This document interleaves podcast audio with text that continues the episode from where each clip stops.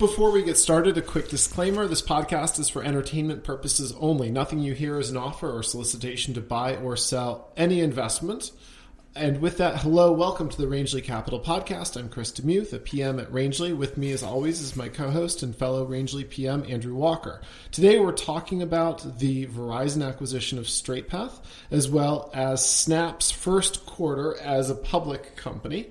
Uh, to begin with, a straight path just secured one of the largest premiums in any major M&A transaction in decades. I think I really started following M&A in the 90s. I said casually it was the highest and then saw there was the slightly higher uh, one uh, in which uh, uh, there was this, there's one slightly higher one uh, that happened last year in Allergan paying for Tobira. We talked about that one. percentage. We talked about that one, and I, I think Dell and HP got in a bidding war a couple years ago for a company that went at a big premium. But it, regardless, this was nearly five hundred percent. This was a the premium dreams are made of. this was a big premium. And until, you know, I always think about when you look at bidding wars, there's usually uh, somebody drops out. So you go from three or two down to one eventual bidder when the deal is announced. So there's usually some fall off at the end, and there was here.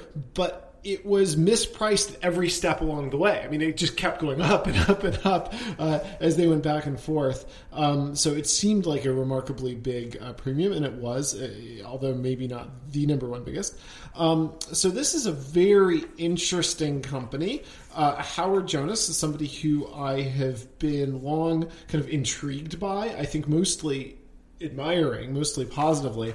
Um, his uh, IDT bought the assets that became Straight Path from Winstar out of bankruptcy in 2002 for $56 million. He's had his ups and downs on this. At one point, he said that he compared it to uh, buying uh, the island of Manhattan from the Indians. At another time, he said this was his worst investment he's ever made. A few years ago, uh, now, uh, you know, it was not obvious that this was a great deal. Um, he spun it off from IDT in 2013, put his son uh, Davidi in charge of it, uh, which uh, you know you could look at positively or negatively. A, a young man without specific uh, industry expertise, um, but this is a colorful character. He made hundreds of millions of dollars in the 1990s. uh, Howard, the dad, that is, uh, with technology that bypassed AT and T. His ad campaign was one eight hundred screw AT and T, uh, which didn't uh, dissuade them from buying a, a company from him for over a billion dollars. And after that screw AT and T uh, campaign, now he might have done it again. Uh, so, Andrew, what do you think about all Yeah, this? so look, it, it was an incredible bidding war. You know, Verizon versus AT and T. Uh, it was incredible in a lot of senses. I mean, I remember a month ago I walked into the office and saw AT and T buying Straight Path for it was like ninety five dollars a share or something, and they, they had closed the day at forty. They had closed the previous day at forty, and I thought it, it had to be a typo or something. It was such a big premium. And uh, I, I think we both know this was a very popular short selling target. Uh, and you know, I thought that day I was like, "Oh my god, that it's going to be the worst day in history for these people." And then the stock, you know, it just kept running up as Verizon kept lobbying an offer after offer, and uh, it, it's one of the bidding wars for the century. You know, it's just go ahead. I think uh, one of the funny stats, and this is somebody on um, Bloomberg mentioned this, but if you have half the float short and it goes up over 400%, you now have the shorts loss greater than the pre existing market cap of the company. Oh yeah, oh yeah. So you know, it's crazy. Um, it, it's a stock I'm a little conflicted with because I've told you this before. I've been long IDT for for years, and I had a little bit of straight path at four dollars and fifty cents, and I sold it for six dollars, and I thought I am a genius. and you know, I look back at it, you know, I, I missed the next one hundred and eighty dollars of that move. Uh, but. Well, it, it, it's a lot. It's really complicated. I think this shorts, you know, in a lot of ways, my I feel bad for them because I think the shorts had a lot of interesting things here. You know, the this his son, who he put in charge as the CEO, was probably Uh, not the guy you think would be managing a multi-billion dollar bidding war super strategic asset. You know, he was a 29 year old who had been a rabbi in his previous life. Um, this is a company that it started out. It was a bunch of kind of, you know, people thought the spectrum wasn't that valuable. And they also had a big patent portfolio and they were going to be, you know, people don't like the term patent troll anymore, but they thought the patents were where a lot of the value was. It was just a very strange story. And, uh, you know, I think the shorts had a lot to their case, but they clearly missed the strategic nature of the spectrum. AT&T and Verizon clearly think this spectrum is part of the the solution to getting to 5G. And when you're Verizon, a 300 billion dollar company, and you see a little tiny asset that could kind of protect your 300 billion dollar wireless franchise, you know, paying three billion dollars for it makes sense. So uh, yeah, yeah. I've read all of the uh, short cases against it. I thought there were some well constructed, thoughtful pieces on that side of it. Um, uh, two kind of uh, things, and this is not cautionary notes I had reading them, but just looking back on. I mean, okay, so this happened. Now, what do I think about it? Uh, one is, you know, what are the limits to the value side of short selling as a value thesis. There's some businesses that I think clearly are trying and failing to be valuable and analyzable in the present tense of what the business is work, worth as an ongoing operation. But this might just be outside of value investing in some way. I mean, this might just be, it, it is based on a future that's coming fast enough that the large companies have to deal with it. And, and, as, and as you referred to, I think sometimes we're value is hardest to analyze is when there are these huge scale mismatches and somebody just doesn't care that much about well, what they're paying on the margin at a much smaller scale. I don't want to say doesn't care. I think that's not the but it is something and it's something I've increasingly tried to think through in all of our investments is, you know, where is something where value cannot be its strategic value cannot be determined by mere financial numbers, yes. right? Like, you know, the, the bull case for Snapchat or for Twitter is, hey, they have these all these daily active users that generate all of this data and they've got all this content. And if you put it in the right hands, you match it to the right network, that is extremely valuable, right? Mm-hmm. You don't see that in their current financials, but the argument is, you know, maybe a Google or a Facebook, or if this develops properly, that's where it is. And for straight paths, you know, all this spectrum, you couldn't see the value currently, but to a Verizon or an AT&T who runs a $300 billion network, you know, the, this being able to help them get six months earlier in 5G, capture an extra million customers, you know, that is incredibly valuable. And it's a, something uh, you know, that's worth thinking about in all investments going forward. You know, as we move towards as computers get more quantitative and you get more computers who can copy the the kind of classic low PE type investing, things like this being able to identify non-financial strategic value, mm-hmm. I think is going to become increasingly more important. And it's still analyzable and quantifiable. This is real analysis, but it's just in some metric that is completely different than is than financial people are used to looking at. And, and it's something you know uh, we've talked a lot about Sprint and T-Mobile on this podcast. Dish is a stock I know you and I have thought mm-hmm. a lot about. Where Dish, you know, people see Dish and they think, "Oh, Dish, the satellite TV company." Dish owns more spectrum than anyone, but I think T-Mobile, AT&T, and Verizon at mm-hmm. this point. You know, that spectrum. There's no value in their financials when you look at the financials. The question is, what is that spectrum worth? Uh, now they need to find somebody to buy it, but you know, you know, I think you might have a good indication here. Verizon AT going in this crazy bidding war to buy Straight Path. Uh, now, Dish's spectrum is much different than Straight Path spectrum, but you probably have one good indication that people are willing to pay up for spectrum if it's good spectrum and it helps you get to 5G faster. And Dish's uh, chairman and CEO, Charlie Ergen, is the best poker player of all of them, literally and figuratively. I think that he's going to be uh, thoughtful about how he uses this kind of era of consolidation and the kind of gamesmanship between these different companies. I wouldn't be surprised if it accrues to his benefit.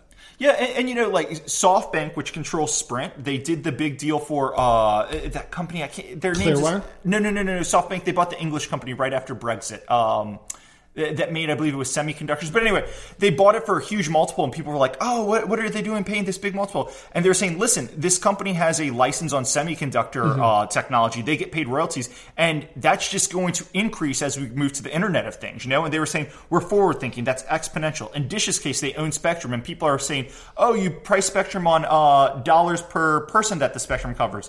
And Charlie Ergen's argument is no. Like as we go to 5G, as we go to the Internet of Things, this Spectrum is going to be valued at a dollar per things connected to the internet. You guys are thinking linearly. I'm thinking exponentially. This spectrum is going to be worth a fortune. Anyway, we're so far off straight path. I don't know think, where we're going. I think that was a perfect way to end that, actually. And um, I'd like to switch uh, from that, if we could, to Snapchat with its newer, sleeker name. I assume some uh, naming consultant came up with the shortening it from Snapchat to Snap for its IPO. Uh, we are a quarter into uh, its life as a public company.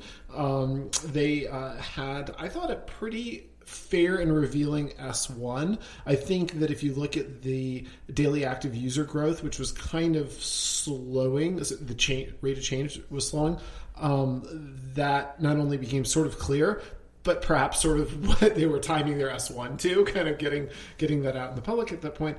Um, but uh, it was an interesting uh, call in a quarter. Um, their CEO doesn't sound too worried, certainly not defeated, but not even worried, um, uh, as to whether or not he's at war with Facebook. He was asked about Facebook and he kind of laughed. Uh, uh, and uh, whether or not he's at war with them, they're at war with him, and uh, have been probably doing a lot of things recently to react to uh, the Snapchat opportunity. So I just wanted to ask you what you thought about uh, about Snapchat one quarter into their life as a public company. Yeah, so we, we talked about Snapchat uh, right around their IPO, and we mm-hmm. even mentioned, look, Facebook is ripping off Snapchat's yep. features mercilessly, and you know, in the tech world, there's nothing wrong with ripping off features, and I think that that was your big risk for Snapchat. Facebook already has th- two, three billion users. Snapchat's trying to get there, and if Facebook's just adding Snapchat-like features into their product, why would mm-hmm. people go download Snapchat? Uh, you know, I, I think so I think that's the concern. But the really interesting thing to me was uh, there was an article in the Wall Street Journal that said Snapchat's most fervent users are sa- are sour- souring on Snap mm-hmm. stock.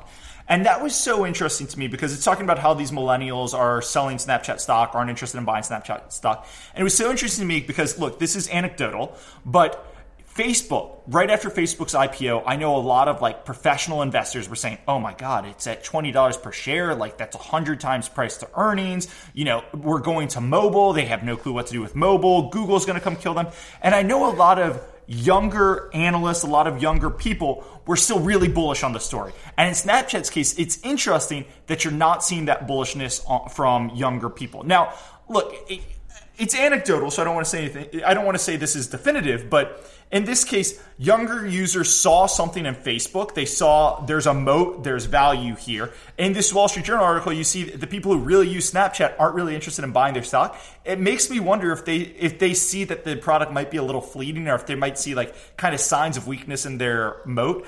I don't know. This is really far outside of my realm of expertise, but it's just an interesting anecdote I thought I'd uh, kind of share. No, absolutely. I think that it's funny to think of Mark Zuckerberg at 32 years old being kind of the older, wiser, uh, world weary one. But in this case, while Evan Spiegel's kind of dismissive of Facebook, you know, you see all the different tools that they do just to grind out uh, growth in their users just almost every month. They're willing to buy new apps. They have versions that interact well with uh, in the international markets with slower internet access, so that you can still use Facebook well. Uh, you look at uh, Instagram stories and different kind of increasingly Snap-like features that he's still hustling, and uh, I think Snap is still very kind of purist in how they want to grow their business, uh, even even at the cost of of growth growth. You know, and in Snapchat's case, I think Twitter uh, mm-hmm. is a is a turnaround story right now. Yeah, and Twitter is really their focus is they've rediscovered, hey, we are a live company, and they're really investing a lot into getting live video. Uh, you know, it, it's kind of like you go on and there's instant political analysis. Mm-hmm. They've got deal, streaming deals with the NFL that they uh, they lost the Thursday night NFL, but they are getting an NFL pre-show. They're really focused on live video, and if you think of Snapchat, Snapchat is also live kind of streaming video. Their goal was to turn into almost a TV channel if you look at their Discover feature. So I, I also wondered, look, Facebook is hitting them on one side by stealing the Instagram stories and disappearing messages and stuff, and Twitter's hitting them on the other side by kind of having their focus on the li- the live streaming video product. And maybe they have two competitors where they thought they might have zero, if that makes sense. So they're kind of getting hit on both ends. I don't know, but it's interesting. The one thing I would say is everyone who I've everyone who I respect in this industry who I've talked to has said uh, Evan Spiegel, Snapchat CEO, is fantastic. Mm-hmm. I've heard him compared to Steve Jobs, and I would just say, you know, people who are fantastic, as you saw with Howard Jonas selling Straight Path, people who are fantastic tend to find a way to kind of create their own winning hand. So I don't know if I'd necessarily want to bet against him, but uh, you know, disappointing quarter. The stocks really sold off hard, but that's what happens when you have a super high multiple and you don't continue to deliver super strong growth. He's perfectly situated to prove that he's right if he is. Uh, shareholders with no vote. Uh, he his position is so supreme within Snap that he will get what he deserves over the long term, and uh, it's nice to just for uh, the comp- for the competitive landscape to have somebody who can really play a long game. He's well situated to do that. Yep, yep, perfect. Um, is that a good spot to yeah, end? Let's Do you end have anything there. else? Um, that's all the time we have for today. Uh, before we hit our disclosures, a reminder: if you have any feedback for us, please feel free to email it at podcast@rangeleycapital.com. In case I've missed any super small deals, um, I, I needed to slightly demote Straight Path from being the largest to one of the largest. Uh, we came up with the Tobira. Uh, if anybody else has, it probably I think for us to totally miss it would be a smaller deal. A smaller Uh, deal at a bigger uh, premium. At a bigger premium. Yeah. Just curious if there's For, forget trends. Emailing us past deals. If you know a stock that's going to get acquired for a bigger premium than Straight Path, yeah, please send it to the email account immediately. Uh, we'll take you out for a nice dinner. We, we would love to hear that that stock. That is a much better idea. Oh, we are long IDT. We are long Dish. Yeah, long IDT and Dish, and I think we should say just because we were we were asking for bigger premiums, this podcast is not investing advice. Uh, I don't know anybody who's going to find something that goes over a uh, five x premium bidding war. Thank you.